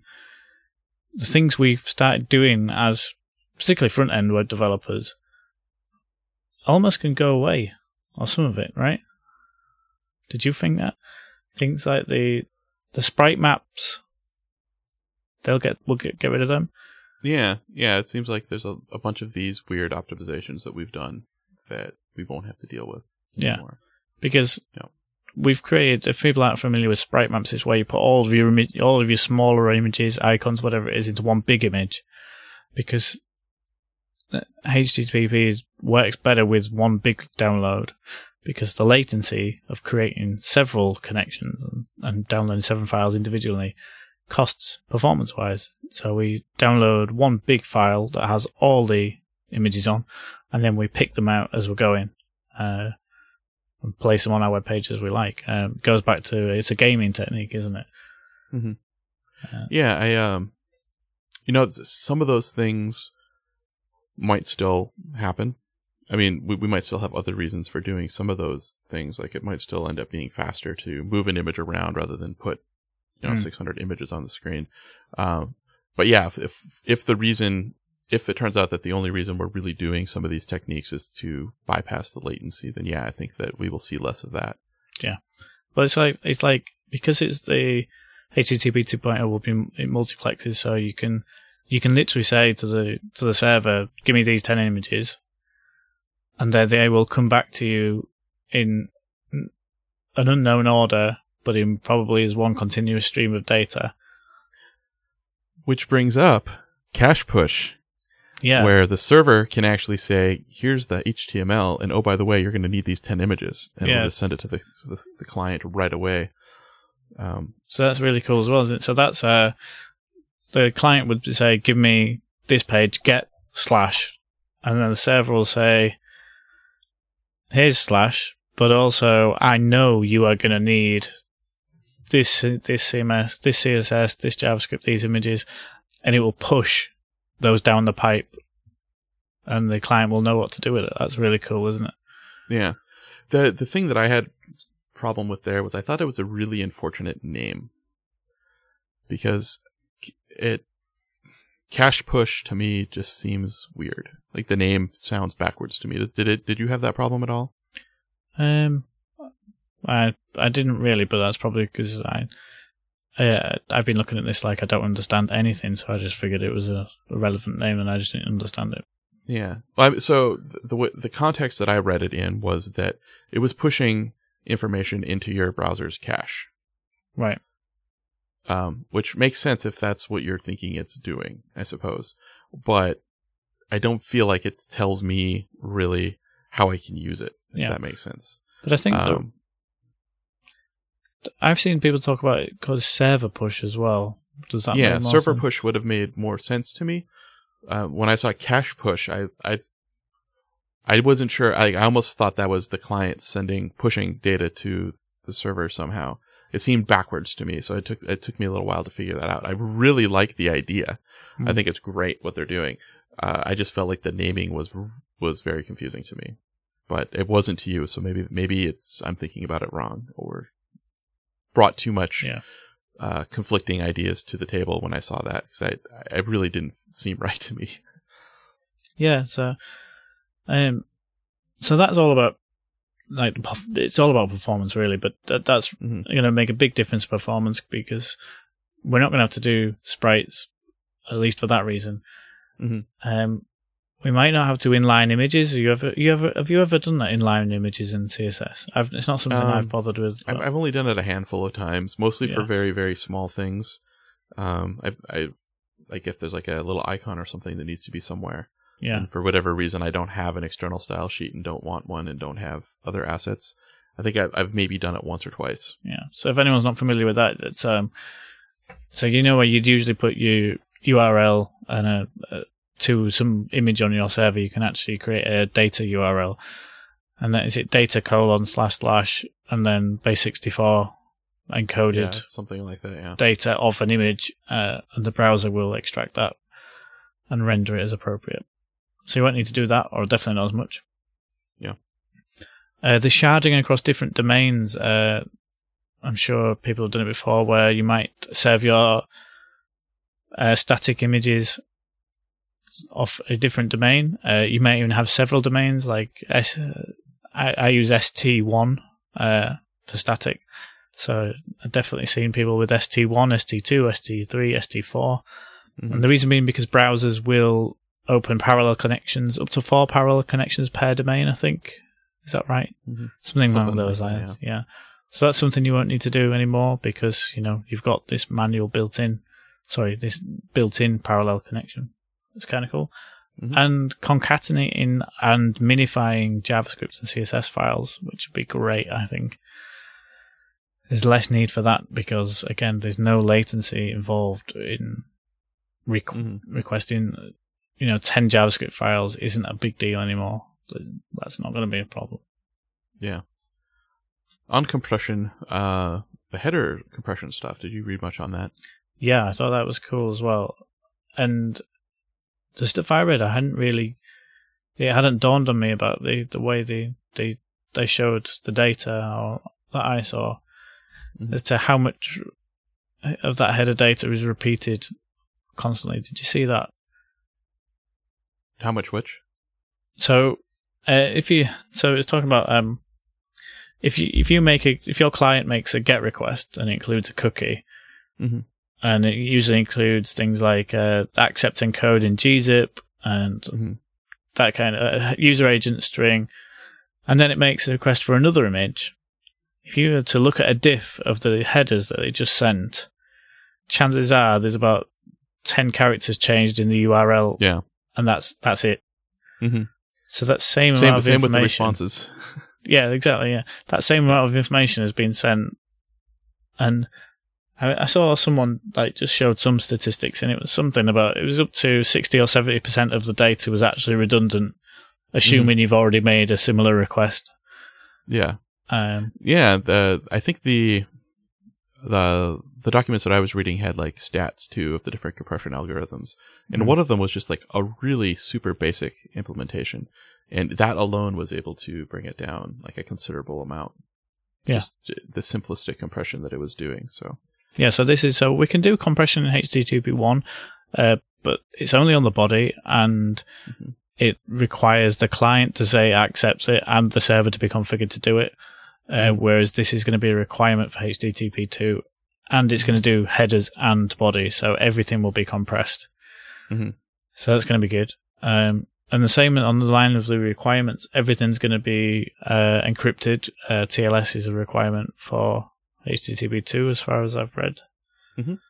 So that's the other thing. Oh, you know what? Actually, I think it's not. oh, really? Oh, that's a shame. No, but no, but I. How was that? And I said actually. I've been trying not to say actually like that. Um, I think that they decided not to make it a requirement, but all of the vendors have said that they aren't going to su- support anything but encrypted. Right. Okay. Something along those lines. So, for all intents and purposes, everything will be encrypted. But I think that it wasn't written into the spec. To be Just that all the- yeah. Yeah, just that the vendors have all said, yeah, we're we're only going to support encryption. Um, I, I could be wrong on that, but I, I I remember reading that and being confused because it seemed unclear, and I think that's why it was unclear. Hmm. Is that all of the vendors are going to support it, but the spec doesn't enforce it. But that reminded me of uh, let'sencrypt.org. I can't wait till that comes out. Yeah. uh, because it's going to become a lot more uh, useful once we get to a place where uh, everything is going over HTTP in- over encryption. So uh, I think that will be coming out none too soon. Yeah, so I mean, one of the, the sort of more off-topic things I, was, I mentioned was uh, the uh, sort of the green effect of this. Um, now, while the servers and the clients are actually going to end up doing more work because they have uncompression to do, uh, or decompression to do, they're probably going to have to do more decrypting, uh, and obviously deal with the binary format or the frame, the binary framing. It's called, isn't it? Um, just the fact that that, that TCP traffic is going to be a, a lot more sustainable, and the pressure that's going to come off all of these switches and things in between, you know, the two endpoints. hmm Some people say, I've seen a couple of people say they think the green effect will actually be net positive. Some people say it'll be a net negative. I don't know. It'd be, it'd be interesting. You know, Yeah. I wonder how. I've not seen those kind of stats. I've not seen. So I've seen people like Google and whoever it was. You know, they've put stats out about page load times and things like that. But I've not seen any stats around that kind of impact. You know, the network performance. Uh, hmm you know, because in theory, if they're using the TCP protocol more appropriately, then the hardware in the middle should be should see some relief, uh, which should I mean, not for us, but for for people like Facebook and Google. You know, that's that can be a big deal, can't it? So, hmm yeah. so I don't know how that will work out, but we'll just have to see. Um, one of the other things I think this might actually have to do with it being a binary protocol is I think you can cancel requests, which you can't do currently. Um, so if you end up requesting uh, a, a sizable resource, or if maybe like Cache Push decides to give you uh, a big resource, you'd be able to opt in to say, "Stop sending that to me." Yeah, that's good. That sounded like it was another um, network friendliness sort of thing, where uh, with the current the current way that that everything is set up, you can't do that. So Um, what else did I see? I'm trying to think. Um, oh, so a few more sort of side effects. Um, debugging. Uh, obviously debugging in binary protocols is going to be a bit more difficult than our nice plain test text that we have now. yeah, But um, I guess that comes down to tooling. I read somewhere that Wireshark is going to. There's a plugin for it that's either out Mhm. or in development. So that should be almost transparent to people like you and me. Do you use Wireshark at all? I I was gonna say you can say that that's gonna make the problem easier, but have you ever used Wireshark? That's what I was going to say. yeah, true. That won't make Wireshark any easier to use. Certainly not. Yeah. But no, I, I, I've I've used it quite a lot because I, I mean, I've done a fair amount of network administration in my time, so mhm. Yeah, no, I've used Wireshark quite a bit as well, and I don't find it not- friendly. Yeah. yeah, it's not fun at all. And if that's what I have to use to start debugging my HTTP requests, that's that's going to be a problem for me. Just, Yeah. um, Well, I but mean- yeah, There are plenty of other tools. I mean, I do you I you ever use Charles Proxy? I have. Yes. Yeah, I mean, I assume Charles Proxy will just work. Yeah. Maybe that's a big Yeah. assumption to make, but you'd like to think it's Yeah. you know it's going to work. So Mhm. I don't think that will affect us. No, but yeah, that was the thing that I thought of when I first saw that it was going to be a binary protocol. Is that I've I've grown so accustomed to you know worst case, I can just tell telnet to the th- server and give the command and see exactly what it sends back to me, and that's going to be not possible anymore. Uh, another sort of uh, side effect that could affect us was uh, I saw someone talk about uh, REST APIs could be uh, more sort of atypical in terms of being more specific about what they return or being more concise with what they return. So one of the things uh, quite a few people do is they have some sort of um, protocol for zooming or embedding. So if you were Yeah. going to get a blog post if you also wanted the author or something or the category it belongs to, you could have a, a, a mention it in a header or you mention it in the query string to embed the author. Uh, and this is to save doing round trips. To it's to, to save having to go back to get the author. Um, whereas with this, because those round trips aren't expensive anymore, programmers wouldn't need to do that. We wouldn't need to say, make that a feature of our API. We wouldn't need to say, if you want the author as well, you're probably better asking for it all in one go because it's just so cheap to just get the blog post and then get the author if you need it. So, Why stop there? Just send the whole object graph. well, yeah, exactly. Yeah. So, so yeah, I think that's Yeah. kind of cool. It's not something I thought of before, but yeah. Yeah. Um, I actually, as a result of this, I actually turned on uh, HTTP two or kind of whatever the nearest thing to it is in Chrome. Uh. You can go to Chrome colon slash slash flags, and there's a, a flag in there to enable it as SPDY4, which is going essentially going HTTP two. I have no idea what kind of websites on the web support it. From the server side, you can there are modules for Apache, Nginx, and Node.js as well for at least for SPDY, which is the closest thing we've got to HTTP2 now. Uh, but I don't know who, I don't know if any of the websites I'm using are actually using it, if you know what I mean.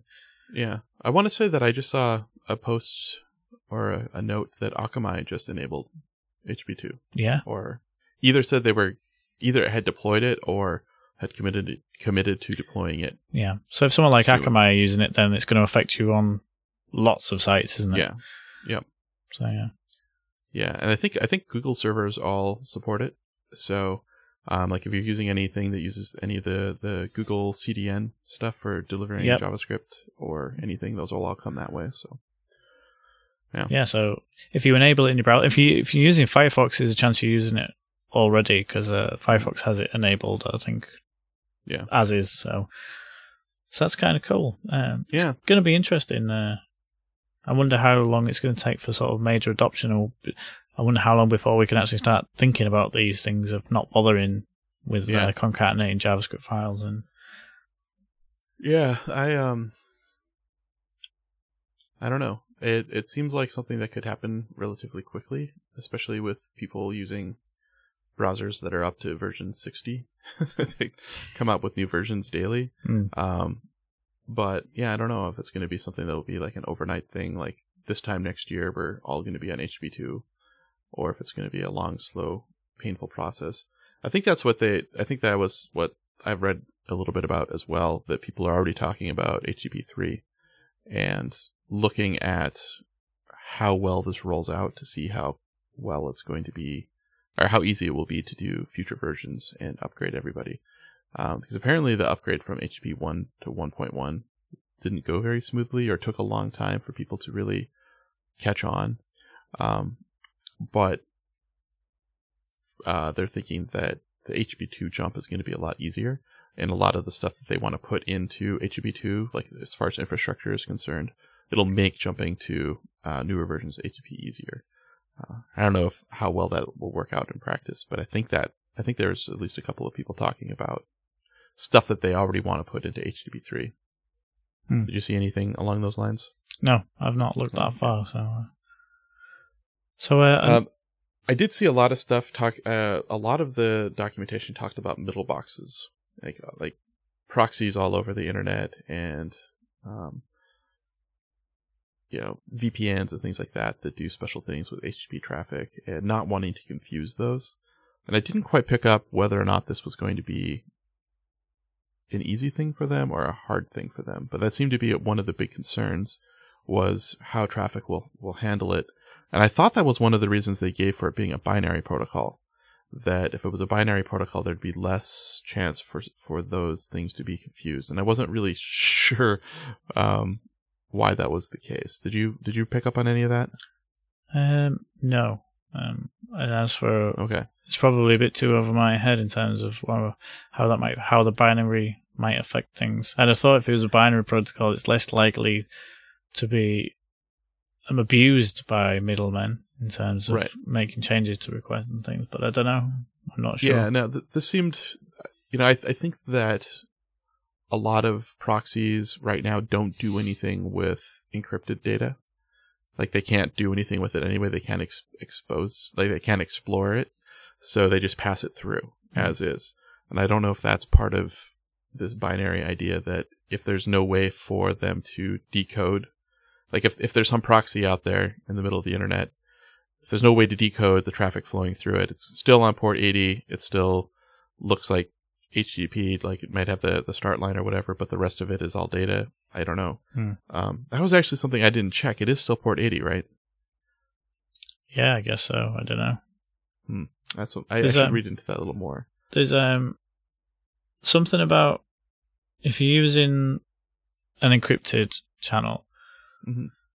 there's some sort of uh, port negotiation thing, a port discovery, or port, sorry, protocol discovery that goes on with the. So when the during the encryption handshake, mm-hmm. there can be some communication over there that says, "Hey, we do HTTP two." Hmm. You know, as part of that deal, right? Whereas obviously with the the other part, the so the unencrypted, there is no handshake. There's just the here's my request. So you know, how's the client actually going to know that it can send the mm-hmm. the HTTP two request? I don't know. Right. So I wasn't sure how that was supposed to play out, but I, yeah. I felt like those were kind of the problems that people were con- con- most concerned about with deploying HTTP2 is all of these boxes that are out there intercepting web traffic right now and then potentially doing something with it. And I thought that was one of the reasons they said the binary protocol was going to be helpful. And I, I wasn't really following why it was going to be helpful. Yeah. So yeah, my, my big takeaway from this was um, it sounds like it's going to be more or less transparent to the everyday PHP programmer. Uh, looks like some of the tools for like Node, like some of the example code I saw in Node, looked like they were doing stuff that actually leveraged some of the new ideas, like like being able to do cache push and things like that. Um, I don't exactly know how we would ever be able to do that with PHP um, without actually changing PHP itself to expose some of those controls. Um, so I, I, don't get the sense that we'll be doing anything like that anytime soon, unless like React project or something wants to implement an HTTP2 server that has those extra bits mm. that you can hook into. I think it's more likely communicating it with the with the server, isn't it? So, mm-hmm. so at the minute, if you want to do like the X send file header, you're familiar with that? Mm-hmm. So, no, no. So as an application, in the response, you could say, I set an X send file header that would get picked up by Apache. I'm not sure if Nginx does it, it might do as well. And when Apache would read that, and you give it a path, so a path to a file on disk, a local disk, Apache will read that header, fetch that, grab that file, and send that as the body. Hmm. So rather than have to read it in a PHP process and stream it to Apache to stream to the client, you can just tell Apache, send this file, and it will grab the file for you and send it. So I can imagine it working a bit like that. So if you're, you know, you're gonna, you get a request for your index page, you could probably set a couple of headers to tell Apache to cache push the styles and the JavaScript if it's not particularly obvious. Does that make sense? Yeah. I don't know if that's going to work, but that's how I imagine it could work. Mm-hmm. Definitely. Um, one thing I saw that was interesting. If you go on the the uh, the GitHub repo for the spec, uh, there's a, I think there's a list of uh, clients that are being worked on, and there is no PHP client that, as far as I can see, no PHP implementation. There was Ruby, there was Go, there was C, obviously, and everything else you can think of, but there was definitely no PHP one. And I had a quick search and I couldn't see anything. I couldn't see if Guzzle was thinking about it or, I mean, because they're obviously based on curl, so I guess. Yeah, it would be limited to whatever curl's I mean, doing. Well, good. Yeah, well, Guzzle's based on curl, but there are PHP HTTP libraries that use the sockets, aren't there? Mm-hmm. In which case they would have to program to the protocol. Right. Yep. But I guess it's probably too big a deal especially when we've got curl so easily available. Yeah. Yeah, we'll see, won't we? Yep. Cool. Well, I guess I don't know when we'll actually start playing with that or start seeing it in in production or whatever. But hopefully, it doesn't impact us too much. it doesn't no. seem like it's going to. No, I mean, I having read about it a bit more, I think it's put it brought it more to my to the forefront of my mind. And I mean, I definitely have a look at the the server side offerings in terms of the Apache and the Nginx modules and see what are available and how well they work and yeah, what what you have to put into them to uh, to get anything out really. Because it's mm-hmm. interesting mm-hmm. if Firefox users are making the benefit of it now, if Chrome users are, can, I mean, it's I guess it's only a matter of time before that flag gets switched to enabled by default. Yeah. Uh, it might be worth looking into at least. I wonder how. I mean, I wonder if things like how long it'll be before things like uh, Amazon, Amazon, uh, their elastic load balancers get it because obviously then you don't just very little to worry about in terms of Yeah. you don't need to configure your uh, servers and things for that kind of thing. So. Mhm. Yeah, because then it they would have to build a HP two or an HP one point one client that basically multiplexes everything out Yeah, be on weird. the other wouldn't it? side. Cool. Yeah, that would be pretty neat. Because then anybody who's already using that would just would just automatically start working for them. Yeah. At least the. I mean, I guess you'd have to. I don't know. I don't know how it works, but anyway, yeah. Okay, Cool. so uh, I hope we've uh, given some information to some people about that. Uh, Yeah. I've certainly learned a lot. I don't know if I've uh, don't know how if it if it made for interesting discussion, but uh, it was nice to uh, to do a bit of research, if you like. So Yep. cool. No, that was Uh, cool. Yeah, Yeah, and I, I need to start getting ready to head to Chicago. I, did I mention earlier in the podcast that I'm going to mid camp? you did. Yes. So uh, Yeah. have a good time, and then Yeah. we'll uh, we'll be back next week, hopefully, uh, with more Yep. that podcast. Yep. Cool. All right. Well, I guess we'll call this one a wrap.